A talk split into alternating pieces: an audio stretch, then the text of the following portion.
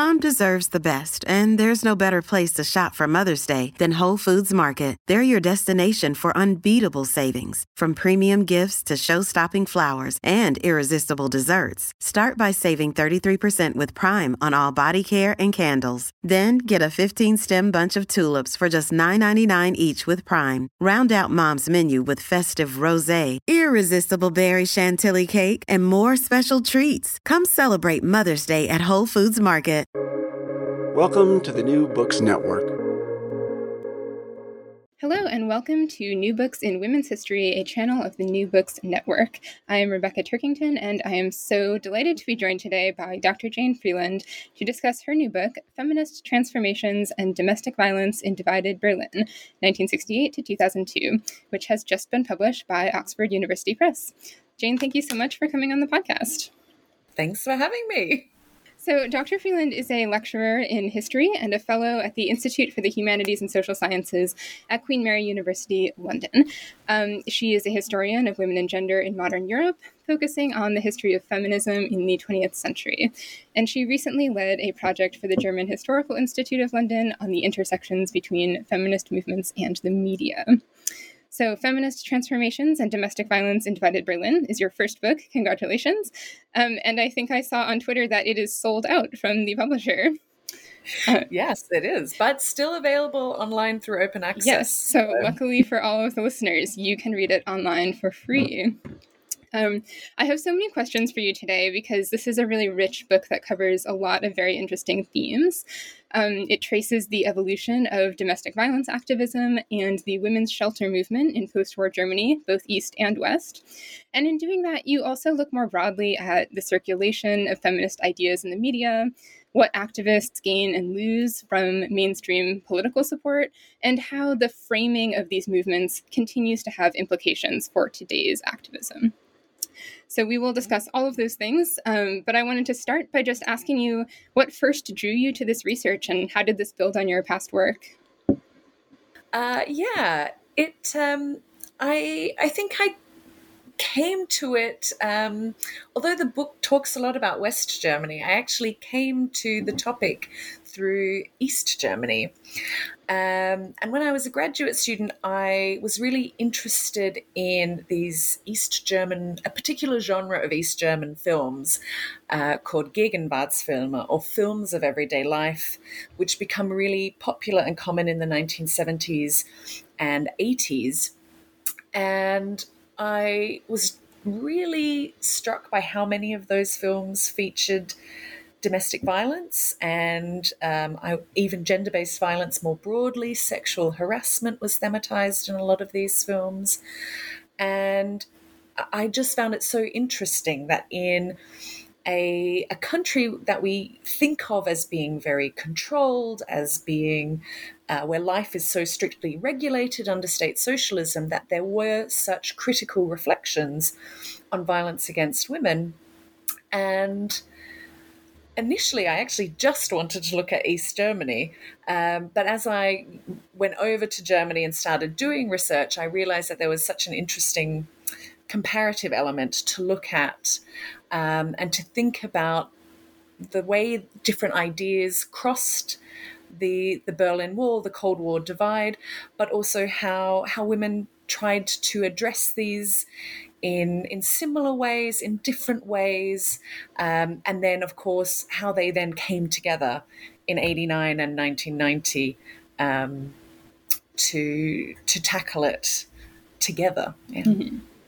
So, before we jump into the specific history of the shelter movement, can you give just a little bit more context about what that emerges from. You know, how does the new women's movement emerge in Germany and what's happening in the 1960s and 70s that this domestic violence activism builds on? Yeah, so Germany has um, a really long history, a very rich history of feminist activism going all the way back to the 19th century. But it's really not until the 70s, the 1970s, that domestic violence starts to get um, attention. And it emerges particularly out of, well, the feminist movement at that time really emerges out of a confrontation or confrontations within the 1968 student movement, where women who are active in, in leftist politics and student politics at that time start to be really confronted with their own uh, inequalities and the way in which gender norms are shaping this student movement. You know, for example, they're not listened to by their, you know, the C, you know, the really elite male comrades, the, you know, the bright lights of the student movement who are all men, um, don't necessarily listen to what women have to say, and women feel like they're, um, you know, put into roles that are about helping, about handing out leaflets. Maybe they're only seen as sort of sex objects by the movement or and and more broadly, and they're only given status by virtue of their relationship with a male uh, leftist. And and so these sorts of experiences really start women reflect to reflect on their own um, inequalities and it's particularly out of um, well, it's particularly the experiences of um, a, a Berlin group that that we have sort of a very public reckoning with gender inequalities in the student movement at this time, and this happens most famously in um, the the tomato throw, where Helke Sander is at a big meeting of the student movement and and she calls them out for for reproducing uh, the inequalities that women experience in society more broadly. And then the meeting just moves on without having addressed her critiques. And one of her fellow Berlin activists, Sigrid Ruger, gets up and starts throwing tomatoes uh, at these sort of socialist leaders of the student movement. And this really kickstarts this late 1960s um, movement. At that stage, it's not quite yet a women's movement. They're still very much firmly in socialist politics. They're looking at how to reconcile women's roles as mother uh, with political activism, how to take care of children in communal ways that can reflect anti authoritarian politics. Um, when the student movement comes to an end in the late 1960s, this is where we see the sort of uh, transformation or the emergence of a much more specifically uh, feminist oriented women's movement. The first big campaign is abortion, which I talk a lot about in the book, and and then it's out of out of this movement that looks at questions of self determination, of, of women's rights, of gender structures, and, uh, and inequalities, that domestic violence emerges as a key discussion um, and as another, I think, lens, much like abortion and reproductive rights is in a lens into gender inequality. Uh, domestic violence also emerges um, in the aftermath of this very big abortion rights campaign to as a different kind of lens, as a different way of querying women's equality and and trying to empower and emancipate women out of out of these gender roles that have so um, structured their lives up until this point. So, for these these first domestic violence activists, um, how did they understand the problem of domestic violence, and how did they envision the solutions to it?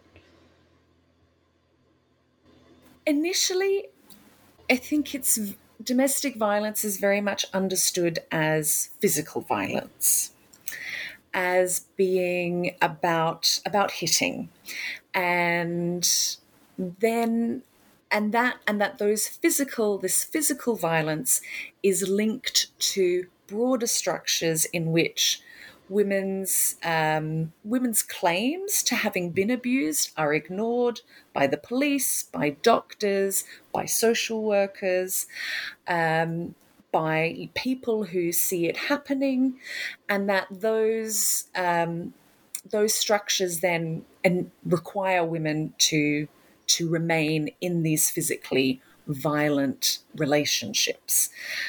So this is this is how it's sort of initially understood as being specific physical acts that reflect a broader um, gendered oppression of of women. As a result, what they see as being a solution is to empower women and to chip away at these structures by empowering women, actually.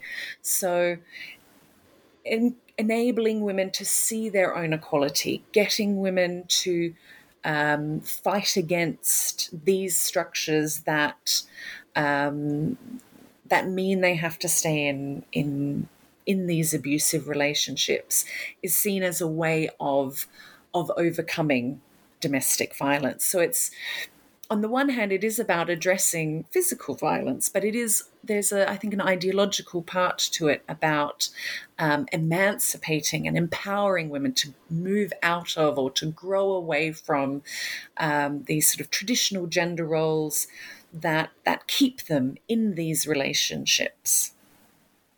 So, this is, of course, a conversation that's happening in a lot of different places around the world. Can you talk a little bit more about that global conversation around domestic violence and what the German movement is gaining or contributing to through these transnational links? Yeah, the transnational links are, are so important for for the success of the German movement, um, and in particular, I, what I find found really interesting is it's that it's the UK that is the the key example um, for domestic violence activism and in particular the shelter movement in West Germany. And it's Chiswick Women's Aid, the one of the world's first modern women's shelter, which is then made comes to international attention through Erin Pizzey's book Scream Quietly or the Neighbors Will Hear. And this sparks really a global movement to open women's shelters. And you can see after the shelter opens in Chiswick, you see very similar shelters opening in the US, um, in Australia, in Canada, and then also in Germany. And the German activists are very, very open. I mean, they they base their call for a shelter in Germany on the success of the British shelter movement. So they use it to to legitimize domestic violence activism because they can say, look, women in Britain are doing it, and we need to do that too. So that I think is probably the most important transnational link that that we can see at this time. But then there's also big events like the International Tribunal for Crimes Against Women that takes place in Brussels in 1974. And the the West German women have the biggest delegation at this sort of massive tribunal, which draws in women from across the world to discuss uh, various issues of gender inequality. Violence against women is certainly a key theme, and and out of that conference, violence as a theme amongst feminist activists in West Germany is really taken up and it becomes a central way of understanding women's inequality. So I think we can sort of see these different international examples not only helping to legitimize uh, domestic violence activism in Germany, but also to help broaden understandings of, of women's inequality and its relationship to violence. So these activists are successful in opening a shelter um, in 1976. Could you talk about what how, how was that received by the public? How was it received by the press, by everyday people, by policymakers um, when they finally are successful in doing this? Yeah, I th- would say there is a mixed response. Um, certainly, there is a lot of support coming from women's groups uh, from women who are living with domestic abuse even before the shelter opens. Women are arriving at the shelter looking for emergency accommodation. So, you know, so we can see that it is it is already um, very quickly taken up within women's circles. I think the liberal media certainly is very supportive of the shelter movement. and one of the reasons the movement and the shelter project is successful in the first place is because they get uh, the support of the media who who use their platforms to call for shelters to be open. So they say, well, you know, they they using this example of uh, Chiswick Women's Aid in the UK, they say, look, we there are shelters in the UK. We need something like that in Germany, and there's a group in Berlin who want to do that. So the liberal press is certainly uh, very supportive of it. Um, tabloids or more right wing or more conservative news media outlets um, are much more on the fence initially at least. Later on they do become much more supportive of it. But initially they're very skeptical about these shelters um, particularly with respect to um, the the way in which you know they portray the shelters as being very in very poor conditions as sort of site sites for the radicalization of young people. You know they cite children having called uh, neighbors capitalist pigs and you know and they and they send in undercover reporters to go and experience what life is like. Um, so you can sort of see this negative sensationalized um, fear mongering, really, amongst some of these more conservative tabloid uh, news outlets. Policymakers, um, for the most part, actually I, are quite positive, and I think the reason why this shelter um, is able to open and is able to to go on for so long is because there is strong support uh, for the project, particularly in the Berlin Senate and the Senate Office for um, Family, Youth, and Sport, that that really do. Uh, do a lot of work to to get the shelter started and to to bring it the legitimacy that will enable it to be to get a broad base of support where you do perhaps see some more negative responses are from some of the neighbors. The the shelter, this first shelter opened in Berlin, is opened in a very uh, very nice, very leafy middle class area of Berlin, Berlin Grunewald. And it's in a big villa. And the neighbors in the area are are concerned about what you know what is coming to their neighborhood. And one neighbor in particular writes a series of letters to uh, to the Berlin mayor and to the senator responsible for the shelter. And what I find very interesting is that in all of his letters he he questions the um, he questions whether this shelter is really needed. Is this the best way of addressing this problem? Um, you know, what about these poor children? What about the poor men whose wives are taking their children away? Uh, but never in all of these letters does does this man ever talk about violence against women or why the women would need to go to the shelter in the first place. So yeah, I think there's there are a lot of mixed messages going on, particularly in the in these early periods, but but broadly, I would say once the shelter opens, there is quite a lot of support. Mm-hmm. So I want to ask you about another community that has maybe a surprising response to them, and that is the women who are actually using these shelters. Um, you mentioned that they're not exactly the voiceless victims that maybe the shelter organizers thought they might be. Um, what did they want? What did they say about these shelters, and how did that challenge the expectations of the women who created them? Yeah, so if we go back to to this ideological idea, you know, or vision um, underpinning some of this activism of of empowering women, of emancipating them from patriarchal gender norms, so that they, they can then leave an abusive relationship. This this is a very idealistic goal, um, and and what happens is that when women come to the shelter, they're not necessarily interested in taking part in consciousness raising. Um, they they don't necessarily want to be empowered. Sometimes they just want a few nights away from their abusive husband. They want some, you know, some peace, some quiet, and then for the most part, um, they will return after a couple of nights away. They will return to their violent uh, partner, and and this is very confounding for for these for these activists who who want to to help these women and to want to get them to be empowered and to and to leave.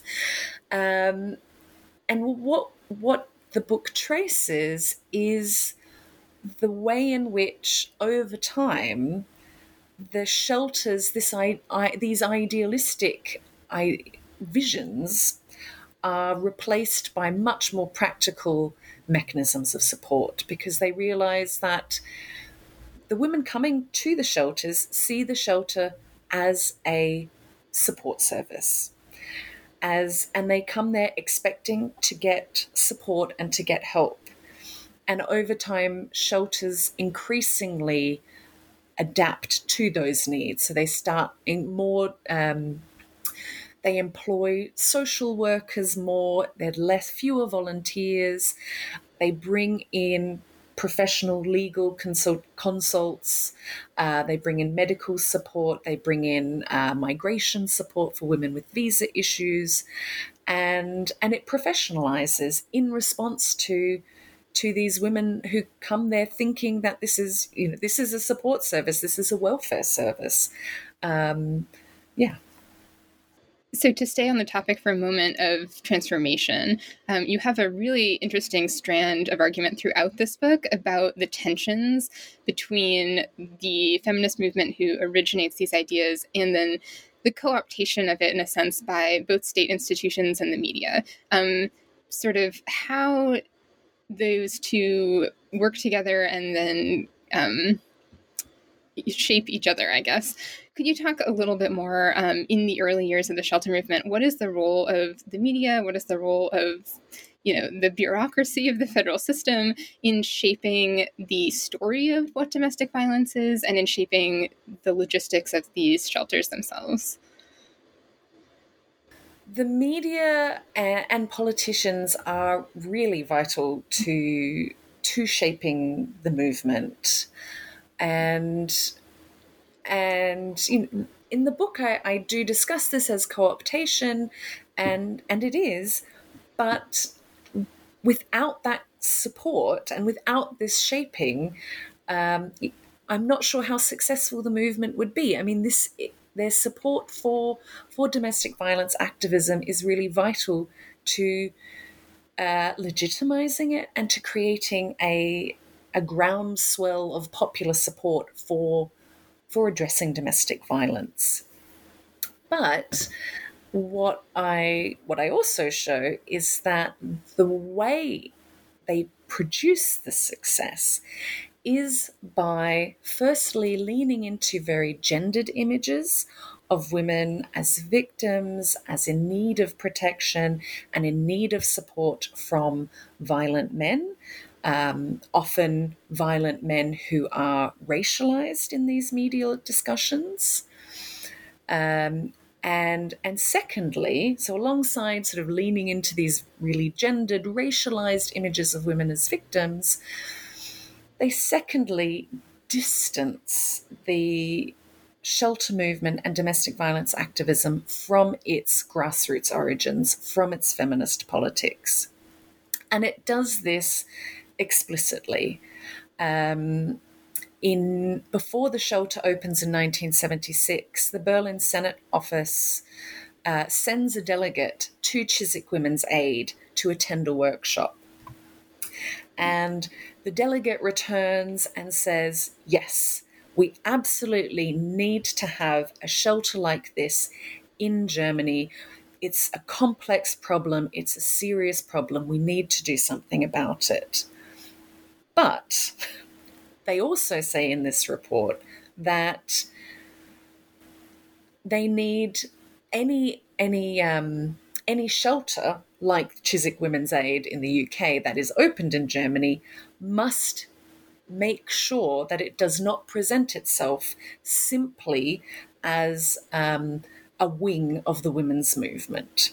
And they say that doing so will not only uh, simplify the problem of domestic violence, but it will also um, produce a backlash and that people won't support it because they'll just see this as being, um, you know, some kind of feminist women's lib project and they so they do this explicitly. They ask people in their reports on the shelter not to use words like patriarchy but instead to just let uh, women residents speak for themselves.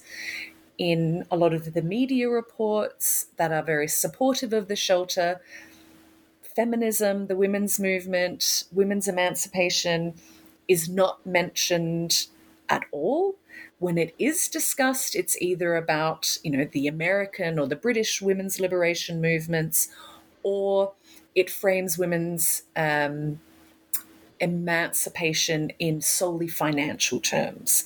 That it's about the shelters need to help women earn an, or women need to be empowered or emancipated so that they can earn an independent wage, which will help them um, address domestic violence. So it's it's I think it's a funny tension really in the book because this support is so important to getting domestic violence activism off the ground, and yet it also um, really hems in the the discussions of domestic violence, and I think frames it in some ways that. Um, come back to, to haunt the movement, let's say.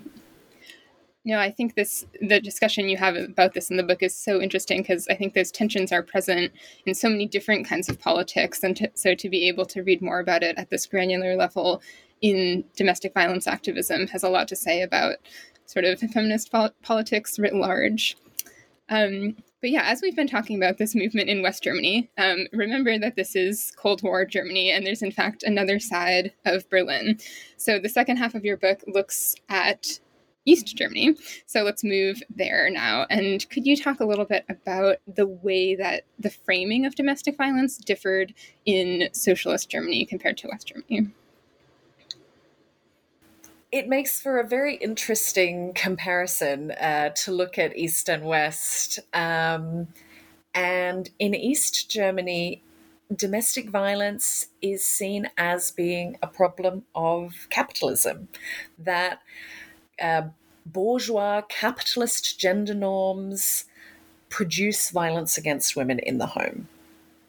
And it is alien to life under state socialism, where men and women are equal and and this this is reproduced all the time in the media in East Germany, but also in um, in divorce cases. So when women are, are attempting to leave a violent uh, spouse, they this this discussion gets brought up, and often um, abusive men are portrayed as somehow um, failed socialists, as needing more socialist education. And so, uh, if their wives are particularly good socialists, so you know members of the party or good workers, often the court says you should stay together because your wife's good socialist um, habits will help the abusive man become a better socialist and therefore no longer be abusive. So it's really, it's a really fascinating way but even I think what I find um, interesting is that despite having this really uh, very strong narrative of equality, um, despite um, you know putting the blame of domestic violence onto to capitalism, actually a lot of the experiences of women in dealing with domestic abuse across the Berlin Wall are very similar, um, despite these sort of different discursive um, regimes that they're they're living in. So, could you explain then how anti domestic violence activism emerges in East Germany, and where do you see the first examples of women starting to grapple with this topic? Mm-hmm. The topic of violence against women does not emerge until much later. So, whereas in the 1970s in West Germany we see it uh, being discussed, in the East it's not until the 1980s. Um, and we see it emerging in uh, the non state women's movement. So, that is women's groups often meeting uh, under the umbrella of the Protestant Church. They're usually connected to the broader dissident movement that are querying um, state socialist rule, looking for some more um, more political freedoms. And it's in those women's groups that violence against women starts to be discussed. And in particular, one group in Weimar really spearhead the topic in East Germany, and this is the Weimar Women's uh, Tea Parlor, the Weimar Frauenteestube, and they they have, in comparison to the West, they have a very broad idea of violence against women, and we see this they they hold lectures on the topic. They um, they run a survey of women's experiences, primarily of sexual violence, but they do broaden out the discussion um, to allow women to discuss other experiences of sexual and gender based violence. And and they they they are really responsible for driving um, the feminist women's movement discussion of violence against women in East Germany. They, there's also a, um, a major women's event in Dresden where they take up this theme of violence against women. At the same time as we're having these women's discussions in East Germany, there are also people working in Caritas, which is a Catholic welfare organization, who start work to open a crisis shelter and initially it's planned as as a a general crisis shelter. And according to to um, the man I interviewed who worked at this shelter, he said that originally they thought this is going to be for homeless people, for people with drug and alcohol addiction issues. And he said they were just totally floored when all of these women experiencing domestic violence showed up in need of shelter. And I find it so interesting that they had no idea that so many women would come uh, to see to you know, seek them out for shelter. When um, having looked at the files from women's groups, you can see very clearly that these women's groups are promoting this shelter as a site for women experiencing domestic violence to go to. So it's sort of interesting that um, there are these sort of different movements to tackle domestic violence, but they don't necessarily always know about each other. And how does, on a practical level, the activism in East Germany differ from sort of the Western feminist thought and practice? Is it a different coalition of activists? Is it a different framing? You know, where do you see the um, dividing lines there? Yeah, I think I think here the the origins of the movement play a really big role.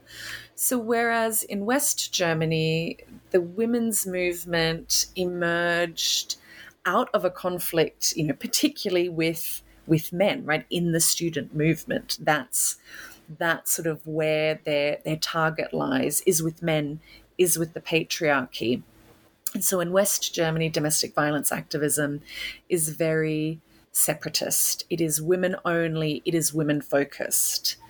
In East Germany, because it emerges in a dissident um, milieu, the the relationship with men is is very different.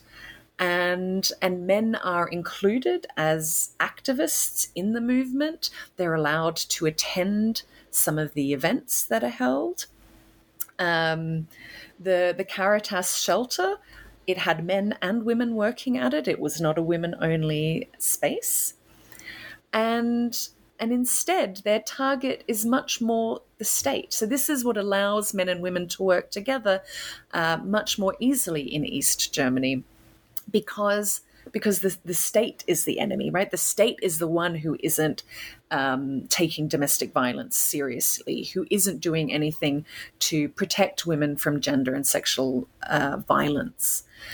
So, so I think it, it, creates a very different um, practice, but also discussion.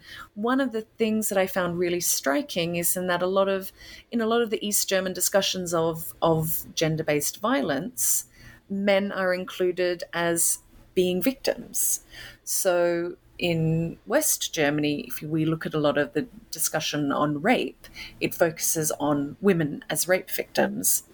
In East Germany, they make um, explicit references to men as being capable of being raped and as using using this as a platform to call for the reform of rape law in the criminal code.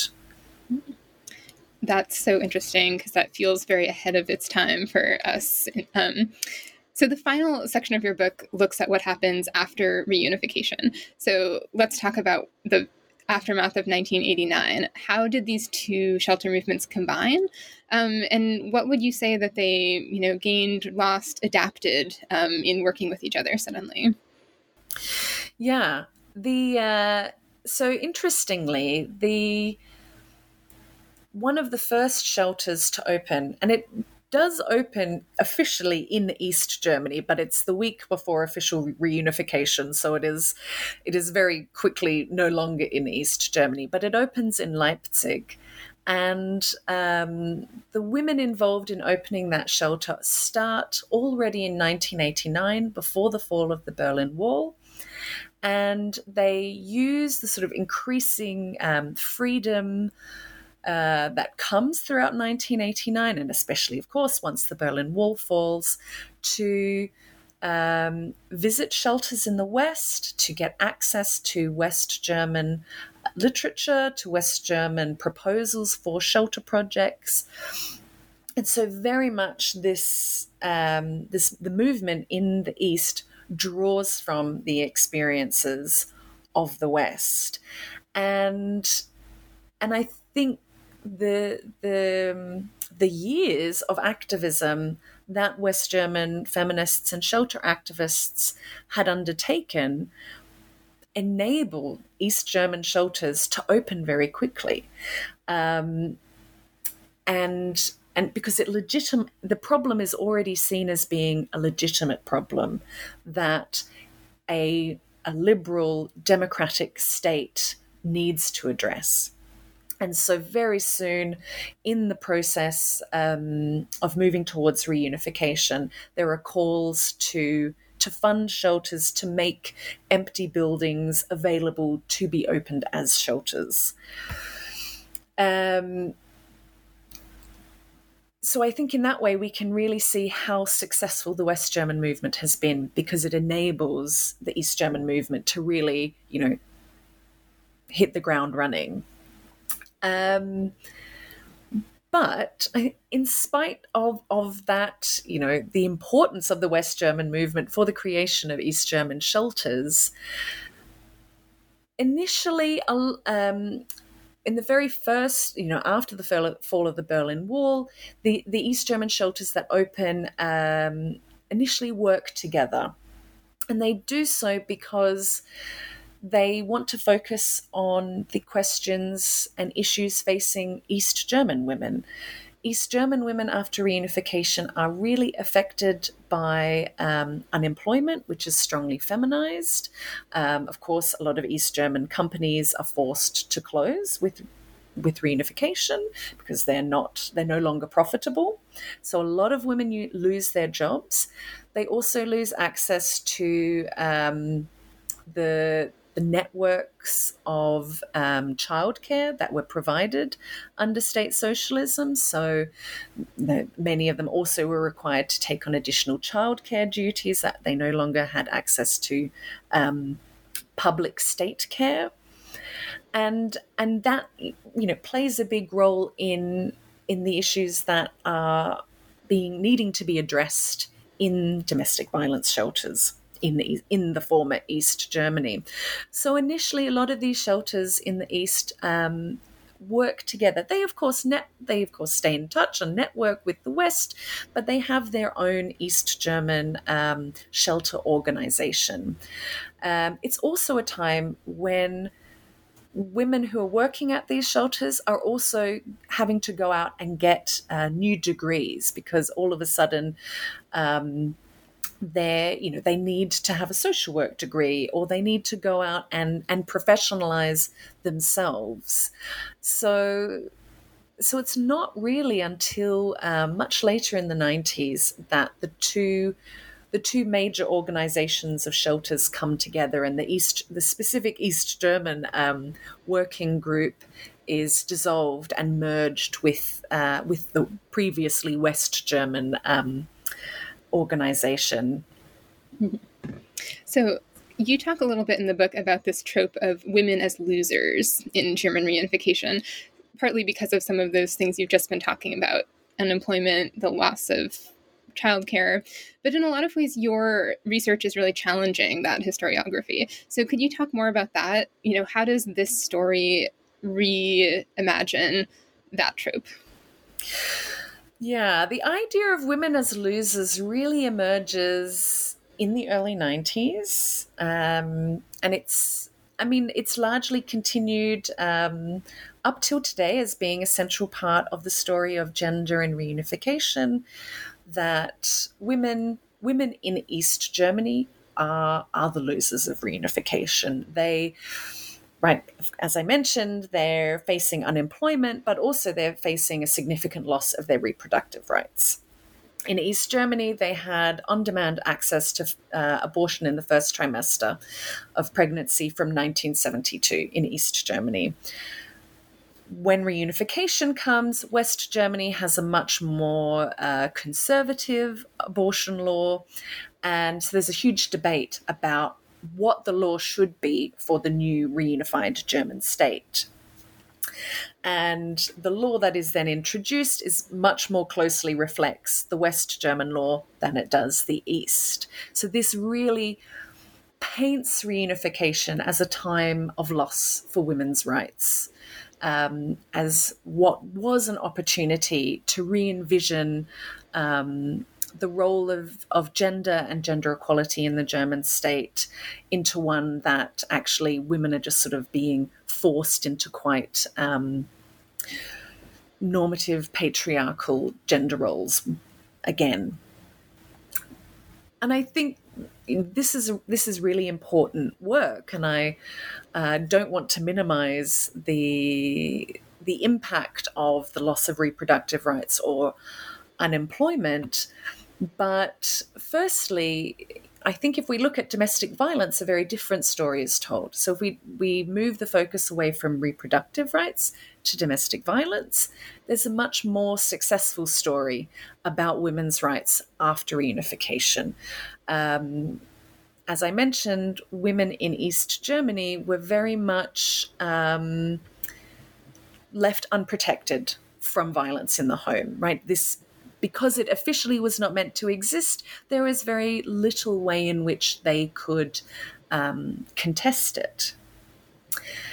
And so the fact that after reunification, there's not only been a blossoming of domestic violence shelters, but also there's been um, a new, what started as a model project, the Berlin. Um, it's called Big Berlin Intervention Against Violence Against Women project. Um, that has just um, really revolutionized domestic violence work and it's created a much more um, multidisciplinary integrated way of thinking about domestic violence, drawing from um, the Duluth model of um, domestic violence uh, intervention. So rather than just helping women to leave abuse, this new project has created hotlines, it's created guidelines for police, it has uh, specifically addressed the issues facing migrant women to Germany, and it's created legislative reform for the first time um, through the um, Protection from Violence Act, which came in in 2002. And it's the, the law is based on the idea that the abuser should be the one to leave the home, not the not the victim having to go to a shelter, but the abuser should be be the one to leave. And so in that respect, again, I think if we if we don't just look at reproductive rights, if we think about domestic violence activism and how it um, it grows and develops after reunification, a much more successful story of of gender in reunification is told. And I think this is particularly important um, given that a lot of the research on ongoing differences between East and West Germany now show that um, women in in what is the former East Germany are now usually better educated than East German men. They the gender pay gap is lessened, um, and and I think those things and and also less likely to vote for um, radical populist parties. And I think we need to think about how how this story of gender and re- reunification has changed not only in the 30 years since reunification, but also depending on what issues of gender we're looking at. Mm-hmm. It's I really liked in the book how you use the shelter movement as sort of a foil for the reproductive rights movement. Could you talk a little bit about um, what you think it says about how each of those movements was framed and understood? Um, the fact that they have such different fates um, after reunification. Yeah, um, it's it's quite interesting because where I whereas I see domestic violence as being a real success story, if we look at the way the history of abortion rights activism has been written in in the history of Germany, it's often portrayed as a failure. That um, they campaigned for change in the 1970s they actually get a reform, but that that reform is short lived and then replaced with a more uh, conservative abortion law. And then again in 1989, 1990, when they have another opportunity to liberalize abortion law, uh, again, it's you know it's not realized. So I think it's quite interesting to think about. Well, why why is one campaign domestic violence so successful, whereas abortion rights seems to face much more, you know, many more stumbling blocks um, and much more difficulties with being accepted. And, you know, certainly they're very different problems, um, and there are questions of religion, of the right to life that shape abortion discussions that don't necessarily figure into domestic violence activism. But one of the things that I wanted to reflect on is is as you say this question of why. You know what what are the what do these different um, stories and trajectories tell us about what is being protected when we talk about the protection of women's rights? And and this is where I think this this gendered element plays a really key role. And that whereas domestic violence activism fits very snugly with um, gendered narratives of women as victims, as in need of protection, as vulnerable, as and men as you know capable of violence, as you know, as you know potential dangers you know that fits domestic violence fits with with our gendered ideas. But abortion with its claims to women's rights to self-determination women's um, sexual autonomy that challenges those um, much more fundamentally. And i think this is why why we see different um, different successes different trajectories um, because ultimately you know, I think part of what part of the success story of domestic violence activism is about the success of these gendered narratives that women have women's rights because they are women, not because um, you know they have a right to autonomy, to self determination, and that's why abortion has has has struggled. Mm-hmm.